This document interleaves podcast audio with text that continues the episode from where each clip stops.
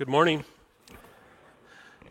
It's good to have you join us this morning for worship.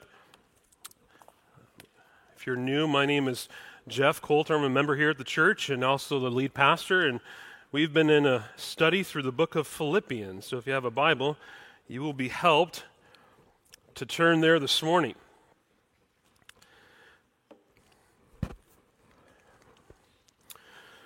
A number of years ago, my wife and I were in Scotland and we visited a number of towns. And in one particular town, we visited a church in the town of Stirling. And the church's name was the Church of the Holy Rood. Seriously, that was the name. History says the church on this site was built in the 12th century. The oldest part standing today is a section adjoining the tower, which dates from the 15th century. But in 1656, following a fight, a quarrel between two of the ministers of the church and their parishioners. The town council had then built a partition wall right through the middle of the church, thus forming two congregations in one building the East Church and the West Church, each then with their own minister. They built a wall down the middle of the church. One church met on one side, the other met on the other, and the situation continued from 1656 to 1935. Two different congregations, two different pastors. I also read this week of a church in Dallas that became divided. The rift was so bitter that each side instituted a lawsuit seeking to dispose the other and allow them to have all the ap- assets, the property. The story, of course, hit the, the newspapers because it went to court. And the court then decided, rightly so, that they were not to, to actually give, uh, to hear this case. And so it needed to go to the, the denomination of this church. And so it did. Decision was made and it was awarded real estate to one side. And the, the losers of the lawsuit withdrew and formed another church, which is good American church planting. It was reported in the Dallas newspapers, no doubt with some delight, that the church court had traced the trouble of the source of the fight. And the trouble began when, at a church dinner, an elder had been served a smaller slice of ham than the child seated next to him. Take note, they take ham portions seriously in Texas. When we can sit and laugh, right? I mean, it's, it's hilarious that people come to this point, but they're true stories disunity. Thomas Schreiner, in one of his commentaries, one of the many books he's written, said smooth relations in the church can be preserved if the entire church adorns itself with humility. Humility is the oil that allows relationships in the church to run smoothly and lovingly. Unity is impossible if each of us in this church family is only out for ourselves if each of us is promoting our own cause and each is seeking their own advantage. Paul gets to this section of his letter to the Philippians with an emotional plea for them to be like minded, to share in mutual love and harmony of spirit and oneness of purpose. And that's the call for us this morning because that's where God has us in His Word. So here's the main idea as Christian citizens of God's kingdom, we're called to be united in humility towards one another. As Christian citizens of God's kingdom, we're called to be united in humility towards one another. And there's three points that we'll cover here this morning Christian citizens, we'll see that in the text, Christian unity, and Christian humility. So I'm going to read the, the passage here, first Philippians here, chapter 1 verses 27 through chapter 2, verse 4, and then I'm going to pray and we'll launch in. Paul, writing, says in verse 27 Only let your manner of life be worthy of the gospel of Christ, so that whether I come and see you or am absent, I may hear of you that you are standing firm in one spirit, with one mind, striving side by side for the faith of the gospel, and not frightened in anything by your opponents. This is a clear sign to them of their destruction but of your salvation, and that from God. For it has been granted to you that for the sake of Christ you should not only believe in him, but also suffer for his sake, engaged in the same conflict that you saw I had, and now hear that I still have. So if there's any encouragement in Christ, any comfort from love, any participation in the Spirit, any affection and sympathy, complete my joy by being of the same mind, having the same love, being in full accord and of one mind. Do nothing from selfish ambition or conceit, but in humility count others more significant than yourselves.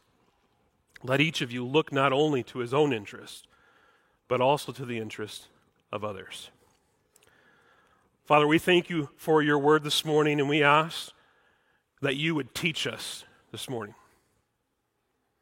God, I ask that I would be able to step aside and allow you to speak to your people this morning of how great importance it is for us as a church family to be un- united under the banner of the gospel and that we would display humility in our lives and our words and our actions, not only in, in the church here that represents you to our community, but in our, in our homes, in our workplaces. God, we ask that you would change us this morning, that you would make us more like Jesus. We ask this all in his name. Amen. So, first we see Christian citizens. We'll explain what that means here. After Paul explained where, where, he was and what the Lord is doing in the beginning part of chapter 1 and his life in prison, he turns now to exhort the church and how they're to live in this world. And we will see the, that the issue of citizenship will bind this section together, uh, th- verses 27 here in chapter 1, all the way through chapter 3, verse 20. And Paul is urging the members of the Philippian church to stand firm as citizens, behaving in a manner worthy of the gospel. We read that in verse 27. Only let your manner be of life be worthy of the gospel of Christ. And so when, when Paul writes your manner of life, it's, it's, it's translated from the Greek word meaning to have one's citizenship. In fact, if you're reading the ESV, you might see a footnote at the bottom that, that says that we're to only behave as citizens worthy. And so the issue here is citizenship. And it's a big deal because he's, he's talking to those that are part of a Roman society, and Roman citizenship was a big deal. So there's a reason why he's bringing this out. But later in chapter 3, verse 20, Paul says, Our citizenship is in heaven, and from it we await a Savior, the Lord Jesus Christ. And so Paul is instructing them here to behave as citizens of heaven. Paul is actually making an assumption here. Their manner of life should be worthy of the gospel because they're citizens already of heaven as Christians. The person who trusts in Jesus Christ for salvation has been given membership into God's kingdom, and thus their conduct should reflect someone who has been transformed from the kingdom of darkness to the kingdom of light. And so the gospel was to be adorned that way by the Philippians as they lived out their heavenly citizenship as members of one body, standing firm in one spirit, with one mind, striving side by side for the faith of the gospel. Now, I have a tangent, and I think this is important because this connects in some ways understanding our citizenship to church membership. If you haven't picked up already, this is a book on partnership. And as we see and understand as a church, it's connected to your connection here as a church family. There's probably some confusion about church membership. You know, when you, when you sit down in a membership interview with elders, it's really a confirmation that you're really part of the kingdom of God. That's the main thrust. As best as we can tell as humans when we hear your testimony. The main thrust of the process of, of, of becoming a member of a local church is sharing the, the gospel and sharing your testimony of following Christ. But most assuredly, Christians are citizens of God's kingdom, but church membership is the process of confirming that, that they're citizens of God's kingdom. We don't make citizens of God's kingdom. It's the process where you sit before the elders of God's church and give testimony of a new life that God has given. It's a confirmation of what has already taken place. And it's meant as an encouragement, as an affirmation for the one applying. It's not meant as a test. And so, as elders, we do not make Christians. I want to be very clear. As a church, we don't make Christians. God does. God does the saving. But we recognize Christians based on their testimony and their life. So, let me give you an illustration of this. It's borrowed from someone else, but I'm going to apply it to an, an, an aspect of my life. Some of you know that our family lived in Sweden. And when we moved there, when we were moving to Sweden, my wife was pregnant, very pregnant, with our third daughter, Charlotte. We landed there in, oh boy, it's been so long ago, May. And, and Charlotte was born in, oh dear, August. I knew it. After she was born, we received this weird looking Swedish birth certificate, okay? But for us to ever fly back, to ever come back into the country, we needed to have a U.S. birth certificate and a U.S. passport, okay? Now you need to understand there's no citizenship rights for Charlotte in Sweden, okay? But as soon as she was born to Katie and I, she was an American citizen by law. We're both citizens of America. She became a citizen. But that means nothing to the gate agent at the airport. I could show them pictures. I could show them all sorts of things to say, hey, listen, she was born to us. Let her in. It means nothing. They, they would say, I'm sorry, you don't have the right documentation. You need to be able to, to show us proof. We needed evidence. And so what did we do? We got an appointment at the U.S. Embassy the weirdest thing to go into an embassy in a foreign country because you're in the Swedish culture the whole time and you walk through this embassy and you're like, yeah, I'm literally in America. There's like vending machines for American fat food and stuff. And when you got the, the, the, pa- the passport, we had to start that process. But what's an embassy? Embassies are all over the world. An embassy is an institution that represents one nation inside another nation. It declares its home nation's interest to the host nation, and it protects the citizens of the home nation living abroad. Now, we didn't have the right paperwork for Charlotte. But we needed to submit it to them and allow us to get a birth certificate and then a passport. The embassy did not make Charlotte a U.S. citizen, but it affirmed it. And even though Katie and I both knew that Charlotte was born to us, both of us U.S. citizens, we had no standing to declare it before the nations. We needed the embassy to declare it. And yet, the embassy's affirmation gave us then the ability to continue to live in Sweden with Charlotte and afforded her the rights uh, as a citizen of the U.S. The embassy represents another nation or kingdom, but it doesn't make citizens, it just recognizes them. And the same is for the local church. We are an embassy of heaven. We've been given the keys of the kingdom, as Matthew 18 says. We do not make people Christians here we only affirm and recognize that they're already Christians by the work of God, that they're already citizens of heaven. And church membership is that affirmation process that encourages Christians who give testimony of a regenerated life. And it communicates to the membership, to the, the church here, that this person is continuing to live as a citizen of heaven. And the elders sit down and affirm that.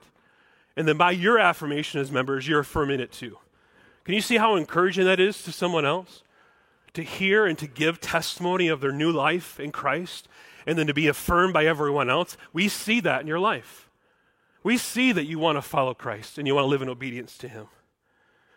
And so Paul is very clear here for us of our citizenship, and he ends there, and we'll get to it, Lord willing, in a number of weeks, in chapter 3, verse 20. Our citizenship is in heaven, and from it we await our Savior, the Lord Jesus Christ and so it is heaven and God's work that makes citizens of God's kingdom.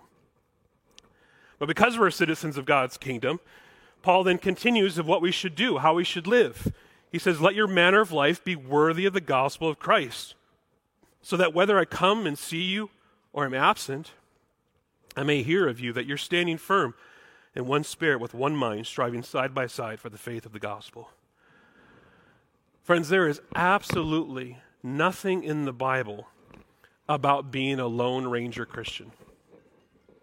If you think being a Christian and living the Christian life is meant to be lived all by yourself, you have no leg to stand on in the scriptures. The New Testament constantly reaffirms. There's no, there's no verse to say you just got it all by yourself. Just go do it all by yourself. Just pull your bootstraps up, go live your life all on your own. There's never the assumption in any of Paul's letters that as Christians we're to walk by Christ and follow him all by ourselves. It's always assumed and taught that to be a Christian means you're connected to a church, to other Christians, and they help you walk following Jesus Christ. We help one another. Paul says that they're to stand firm in one spirit, with one mind, striving side by side for the faith of the gospel. As Christians, we're called to stand firm against attacks on the gospel as we draw on the inner work of the Holy Spirit in our lives with other believers. We are bound to Christ through the gift of the Spirit. We recognize there's only one Holy Spirit, and the Spirit who dwelt in the Lord also dwells in our hearts. The same Spirit dwells in all of our fellow members of this church as well. And we are here in the fellowship of the Spirit. We're to strive side by side. It's a, it's a word of teamwork, vocabulary of athletes and soldiers. It's, a, it's the heart of winning teams. Paul knew that the success of the church in, in, in Philippi depended on such teamwork. But the stakes were, were much higher than athletics. And how can you be in, in one spirit together if you're all by yourself? And how can you strive side by side if you only have your side?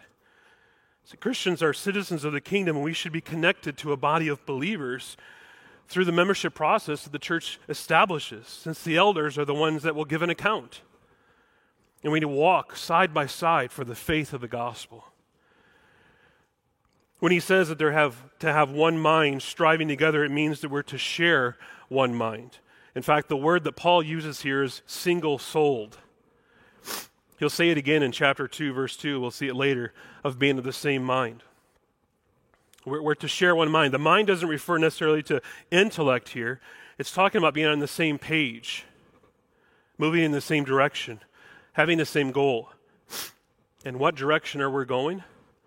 It's for the faith of the gospel, he says there in verse 27.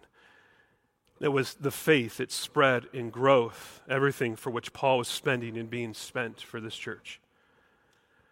Paul's concern is that we don't stand firm with the prevailing values of this country or the country that we live, but with the shared single souled value of our citizenship in heaven.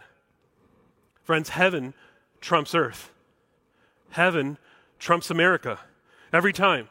And so every Christian should say in unison, I am a citizen of heaven first and foremost. That's what matters most. Today, my chief concern as I stand firm will be to strive side by side with other Christians for the gospel. And when we strive together, side by side with other Christians, we're able to face the adversaries of the gospel. Paul says there in verse 28 not, not frightened in anything by your opponents. This is a clear sign to them of their destruction, but of your salvation, and that from God. For it has been granted to you that for, for the sake of the God, for Christ, you should not only believe in him, but also suffer for his sake, engage in the same conflict that you saw I had and now hear I still have. See, once people realize and come to understand the gospel and that there's another king, their primary allegiance changes. Their first loyalty will be to the heavenly king that they submit under, which supersedes any earthly rulers. When we become citizens of heaven, our loyalties change, our allegiances change. They have to. And when we, we're not of the things of this world, we will have different viewpoints, different goals. And because we're not of this world, we will have opposition from this world. They will feel it that we're against them. D.A. Carson written, has written for us Your change in character, your united stand in defense of the gospel, your ability to withstand with meekness and without fear the opposition that you must endure constitutes a sign. That sign speaks volumes, both of the outside world and the Christian community.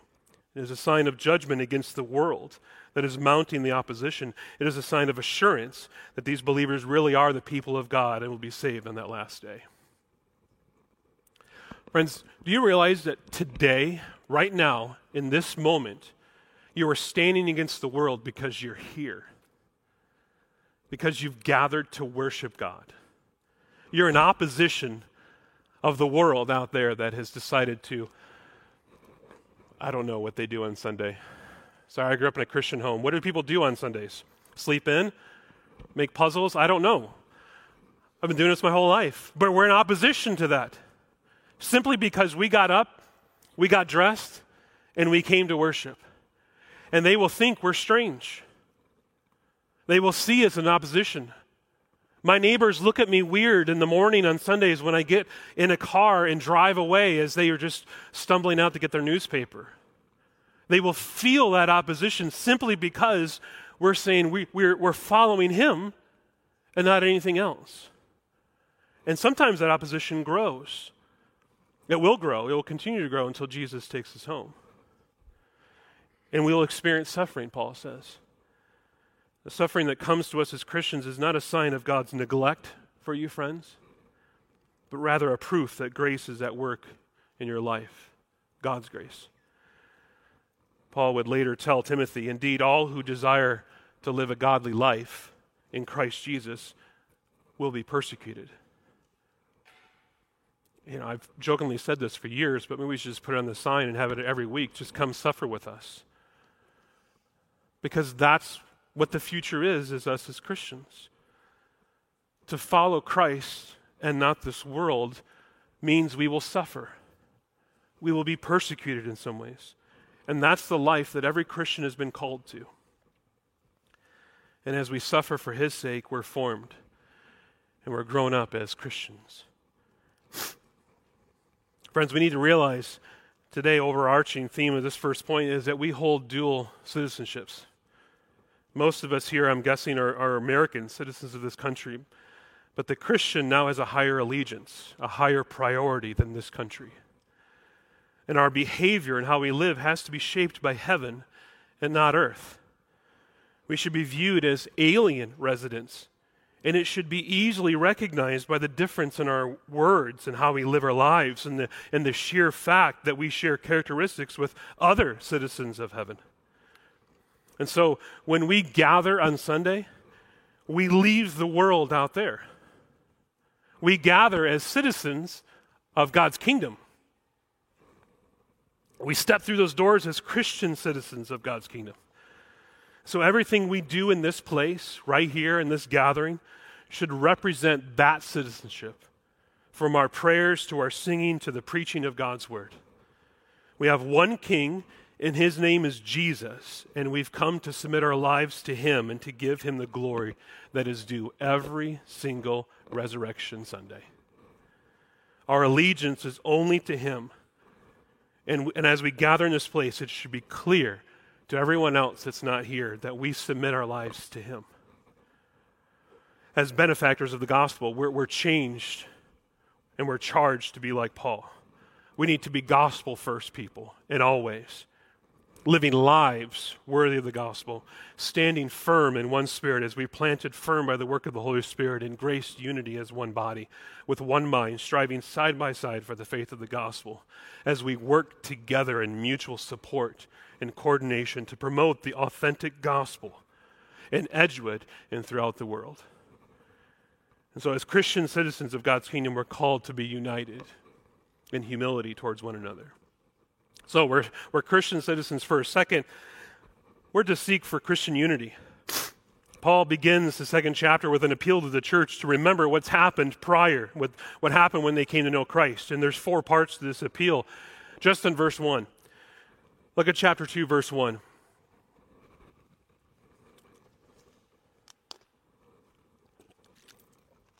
He says, So if there's any encouragement in Christ, any comfort from love, any participation in the Spirit, any affection and sympathy. See, Paul pauses here to remind them of what Christ has done because in verse 2, he's going to move to what they should do in regards to living with one another in unity. First, he says if there's any encouragement in Christ, and that would bring their memory back with the encouragement and strength that the Holy Spirit gave to them when he came to live inside of them. So there's any encouragement in Christ of what Christ has done, encouraging them to follow him. And then, second, he says, we received comfort and love, which is talking about Christ's love for us and dying for us and sealing us with the Holy Spirit. This is the love that we sing about. This is the love we sang about this morning. Almighty, infinite Father, faithfully loving your own. Every Christian knows this love because they've experienced this love and they know security from God. The third is the memory of our participation in the Spirit. And this is talking about fellowship here. We have fellowship with God. He's going to talk about this, and he has already so much in this letter. The fellowship in the Spirit came to us, Paul explains in 1 Corinthians. He says, In one spirit, we're all baptized into one body Jews or Greeks, slaves or free, and all were made to drink of one spirit. This is the reality of our lives as Christians. We have constant fellowship with the Spirit. And then last, he says, is the affection and sympathy, which more exactly is divine compassion and mercy. And we've received this from Christ. And so Paul, he, he's taking their minds backwards here, right at the beginning, and he's being very compelling to the Philippians. He wants their memories to go back and remember the gospel. Remember when God saved you. Dwell on that fact and what God has done for you and all the benefits that's come because you know Christ. And he wants them to dwell on this because he has a big ask of them. A big ask. He, he's pressed play on their spiritual memories because if you're in Christ and you've experienced comfort and consolation and you know the fellowship of the Spirit and, and you understand compassion and sympathy that you've received from Jesus Christ, then all of that needs to be shown to others if you're going to be united in the gospel and if you're going to be in ministry together. So, verse 1 is this replay of the gospel. Understand who you are as a Christian. And then, verse 2, he says, Complete my joy by being of the same mind, having the same love, being in full accord and of one mind. Paul says, Unity. Unity is the point here where I'm going. It's the main focus of the text, I believe, this morning. If we're citizens of God's kingdom, then we will seek to be unified as Christian citizens together if there is any encouragement, any comfort and love by Christ, any unity in the Holy Spirit, any love, any sympathy with Christ, then we will seek to be of the same mind, loving one another, united in our spirits and thoughts for the glory of God. Very simply, friends, it does not honor God when his church is in disunity. And the unity Paul is speaking about is that of the mind how we think. We need to note that the, the thought begins with the words of the same mind and then ends with the one mind. That's that thought, that, that, both of which the intent is a unified purpose, a single goal. And what is the goal? What is the goal to be unified for? It's the gospel. The point isn't, as a church, that we're to all look the same or even act the same. If you visit a church and that's how it is, just run, because that's weird. Paul isn't arguing for boring uh, uniformity among Christians. He, he, he, surely doesn't expect that we have the same taste or wear the same clothes or even listen to the same music. Friends, that, that's just odd. That's not what he's saying here. But we should have the same mind the same inside motivation for life and ministry. And it's to please the Lord, it's to be gospel people. He says, and I love this verse too fill up my joy. As Paul's plea as a father to spiritual children to fill up his heart with joy. How? By being united together for the glory of God. Isn't this true in your homes, moms and dads? Right? If you have more than one kid, do you really love disunity in your home? You think, I can't wait to get out of work, to get home, and have my kids argue. Please, Lord, let that happen. No parent says that. You're seeking unity together. And this is what Paul is saying here fill up my joy. How joyous it is, right? As parents, you come home and your kids are, are working together and loving one another. You feel filled up with joy. And he's saying it to this church, but it's the same for us. It brings joy to us as elders who oversee the church here when we see our people living in unity together and not bickering and not fighting and not seeking their own way, but asking what's the best way for the church as a whole. Problems come so quickly into our relationships here at church when we lose sight of what we're here for. You know, as, as a member of the church, it's not to get ahead, it's not to get a position, it's not to get a title, it's not to get recognition or a plaque someday. I promise the only plaque you will get is if we bear you out back and we'll put a thing in front of it. That's not the point here. We're here for the gospel. And we need to be thinking as, as a unified church what's best for the whole. I got to tell you, as a pastor, as an elder, when I see that in people, I think they're tasked to be leaders. But if our mindset is always what's best for me, that's not unifying. That's the opposite. Every single ministry that happens here at our church has one sole purpose, one overarching goal. It's to get the gospel out and into every person that steps foot onto our campus. And we need to have the same mind to do that. And so the unity that Paul emotionally retells for them in verse 1 by recalling the supernatural realities that the Philippians have experienced when they receive the gospel is that they themselves be gospel oriented men and women. And how helpful that is to remind ourselves again. See, the, the, the unity Paul wants is not a plain togetherness, but a oneness charged up with a dynamic purpose, with a changed people, gospel people. Is that why you serve here? Is that why you serve? If you help prepare communion or if you help serve communion. Why do we do that? It's so that we as a church family can remember with our senses of the gospel of Christ's death for us on the cross. It's a gospel ministry. If you serve in the nursery, you ever ask why? It's definitely not the most glamorous ministry you serve in. You serve there so parents can leave their kids without concern and focus on worship and a sermon that has gospel implications, Lord willing, for how they will live this week. If you serve as a greeter, why do you greet? So that new people and regular that the members that come come in from a weary world, welcomed by God's people to worship the risen Savior who conquered death and secured for us eternal life every ministry that happens here on this campus should be gospel focused. And so, if we take Paul seriously, the gospel must be at the center of our thinking and at every level of ministry.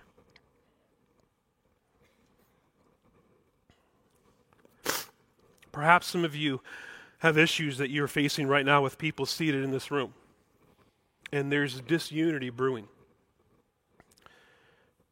And it's simply possibly because you've come every week and you serve and you've forgotten what unifies Christians.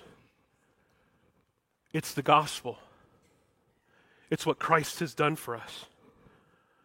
And so maybe you're worried about issues of the color uh, on the walls or carpet or how the schedule should be organized or the order of service or how we should have meetings and how there should be run and and you're so worried about that and you're so angst about that. And you forget the gospel. You forget what Christ has done in your heart and the heart of the person that you're striving against. And when we're more concerned with those things, the gospel is minimized and disunity grows. Friends, no one gets the church they want but everyone gets the church they need. God has placed you in this church family for your sanctification, and He's placed you in this church family for other sanctification. And we need to rejoice in that. And you need to lean into those relationships. You need to lean into those struggles that you've had. And perhaps this week, spend some time with that person over coffee that you've had difficulties with and, bury the hatchet and prize gospel unity more than the issues that you have. Paul says, and, and I echo this complete my joy. Complete my joy of being the same mind and the same love, being in full accord and of one mind. Perhaps you're lacking joy in life and in ministry, not because of that person, but because of your response to that person. Perhaps because of an unwillingness to just deal with the issues that are there. This is real life, isn't it now? When Christians pursue unity in the gospel by submitting with one another, then our churches will show, will show clearly to others that we prize Christ and the good news of the gospel more than being right.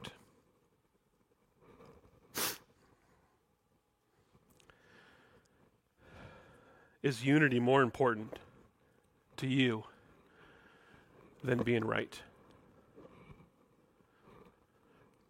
It's of great importance that we get this and understand it and work towards unity together as a body of Christ here at EBC. All disunity is really a gospel issue.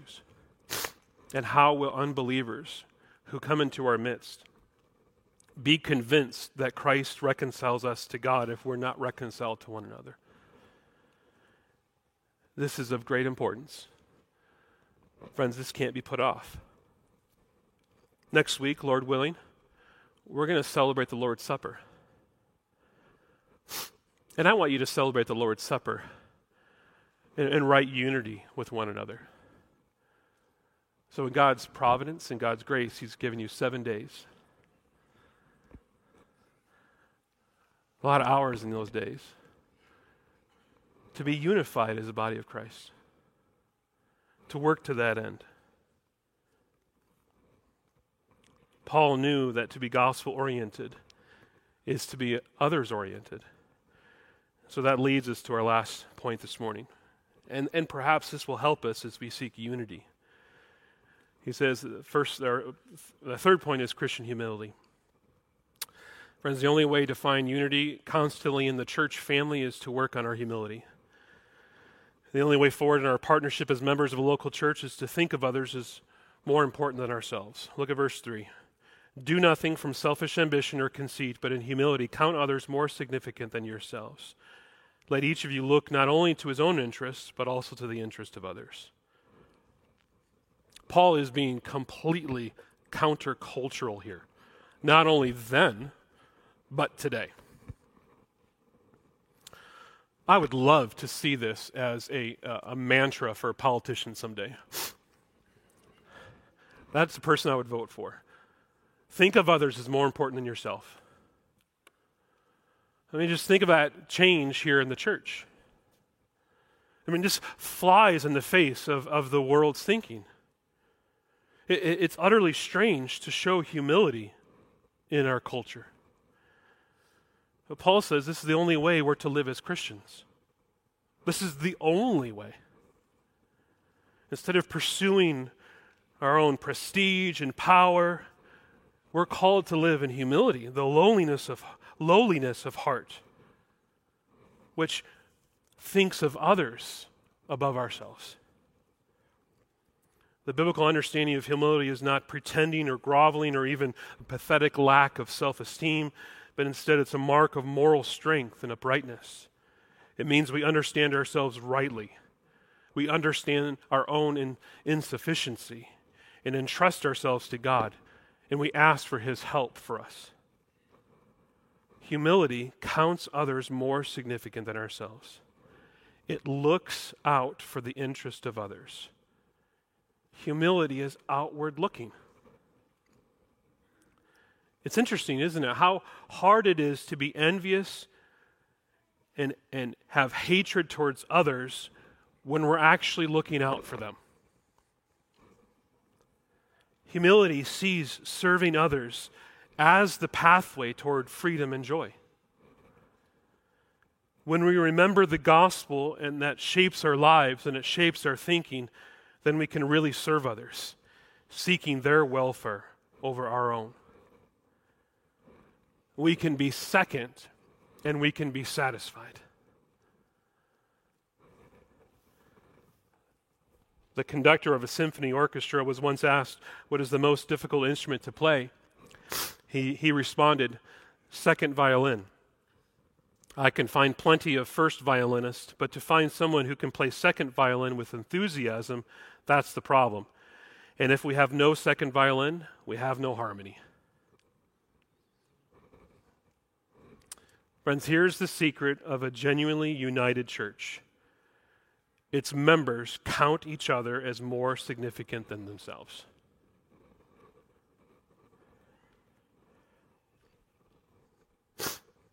When we value other people, we will live as Christians. When we value other people, we will see their needs as more important than our own needs. And we will never more like be like Christ than when we live in humility. There's more to say about humility, but if you keep reading this passage, and Lord willing, we'll get to it in a few weeks, we're going to get into that as the picture of what humility looks like in Jesus Christ. So let me close, let me end here. How are you doing at living at unity with one another? Now, I've been talking specifically about the church family as a whole, but how are you doing at living in unity in others, in other aspects, whether that's at home or at work? I, I wonder if there are some situations in this room where pride and selfishness are getting more playtime at home than humility and selflessness. And what are you doing to rectify those issues? Can I suggest that you find a friend here in this gathering, in the membership, and you say, Would you read a book with me about humility? Because I'm, I'm stinking it up right now. And I need some encouragement along the way.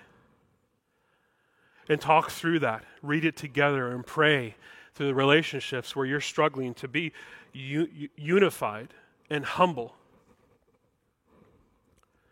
I wonder how many marriages would, would grow and be transformed if each spouse would look out for the interests of the other more than themselves.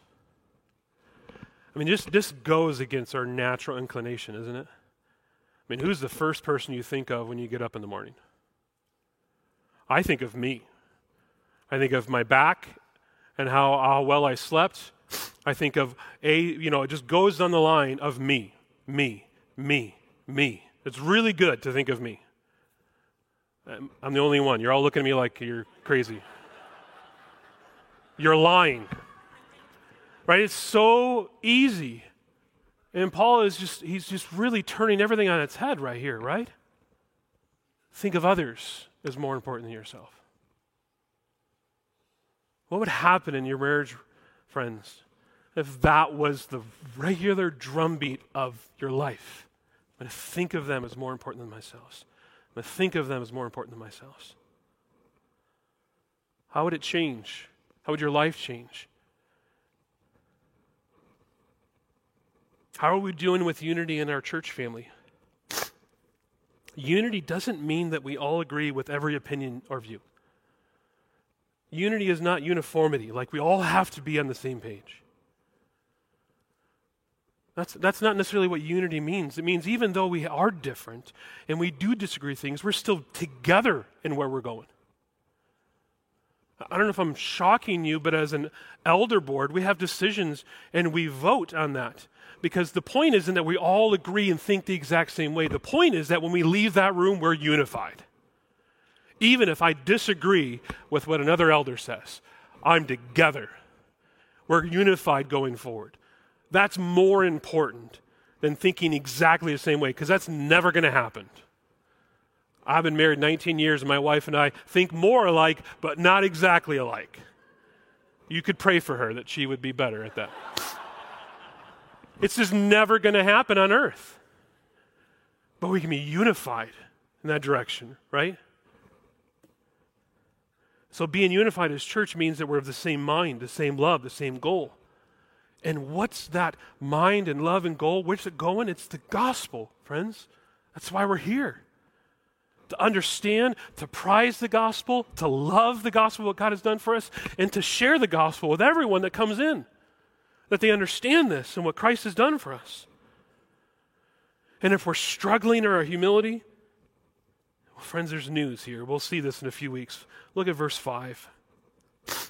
Have this mind among yourselves, which is yours in Christ Jesus, who, though he was in the form of God, did not count equality with God a thing to be grasped, but emptied himself by taking the form of a servant, being born in the likeness of men, and being found in human form, he humbled himself by becoming obedient to the point of death, even death on a cross. We see the picture of humility when Jesus humbled himself to come live with us. And not just live with us, but then to die for us. It always comes back to the gospel. And friend, if you're here and you've never understood the gospel, if you've never repented of your sins and trust in Christ alone, today is the day of salvation. And I encourage you to come find me so we can walk through this glorious message of what Christ has done for us. It, it, won't make your life perfect, but it will revolutionize the way you think and the way you act and interact with others. And you will understand because of who Christ is and what he's done, what humility is in the life of a Christian. There's more I can say, but I'm going to end here. So uh, we pray now as we end and ask the Lord to continue to help us as we walk and we leave this place to live lives in humility before Him, unified together. Let's pray.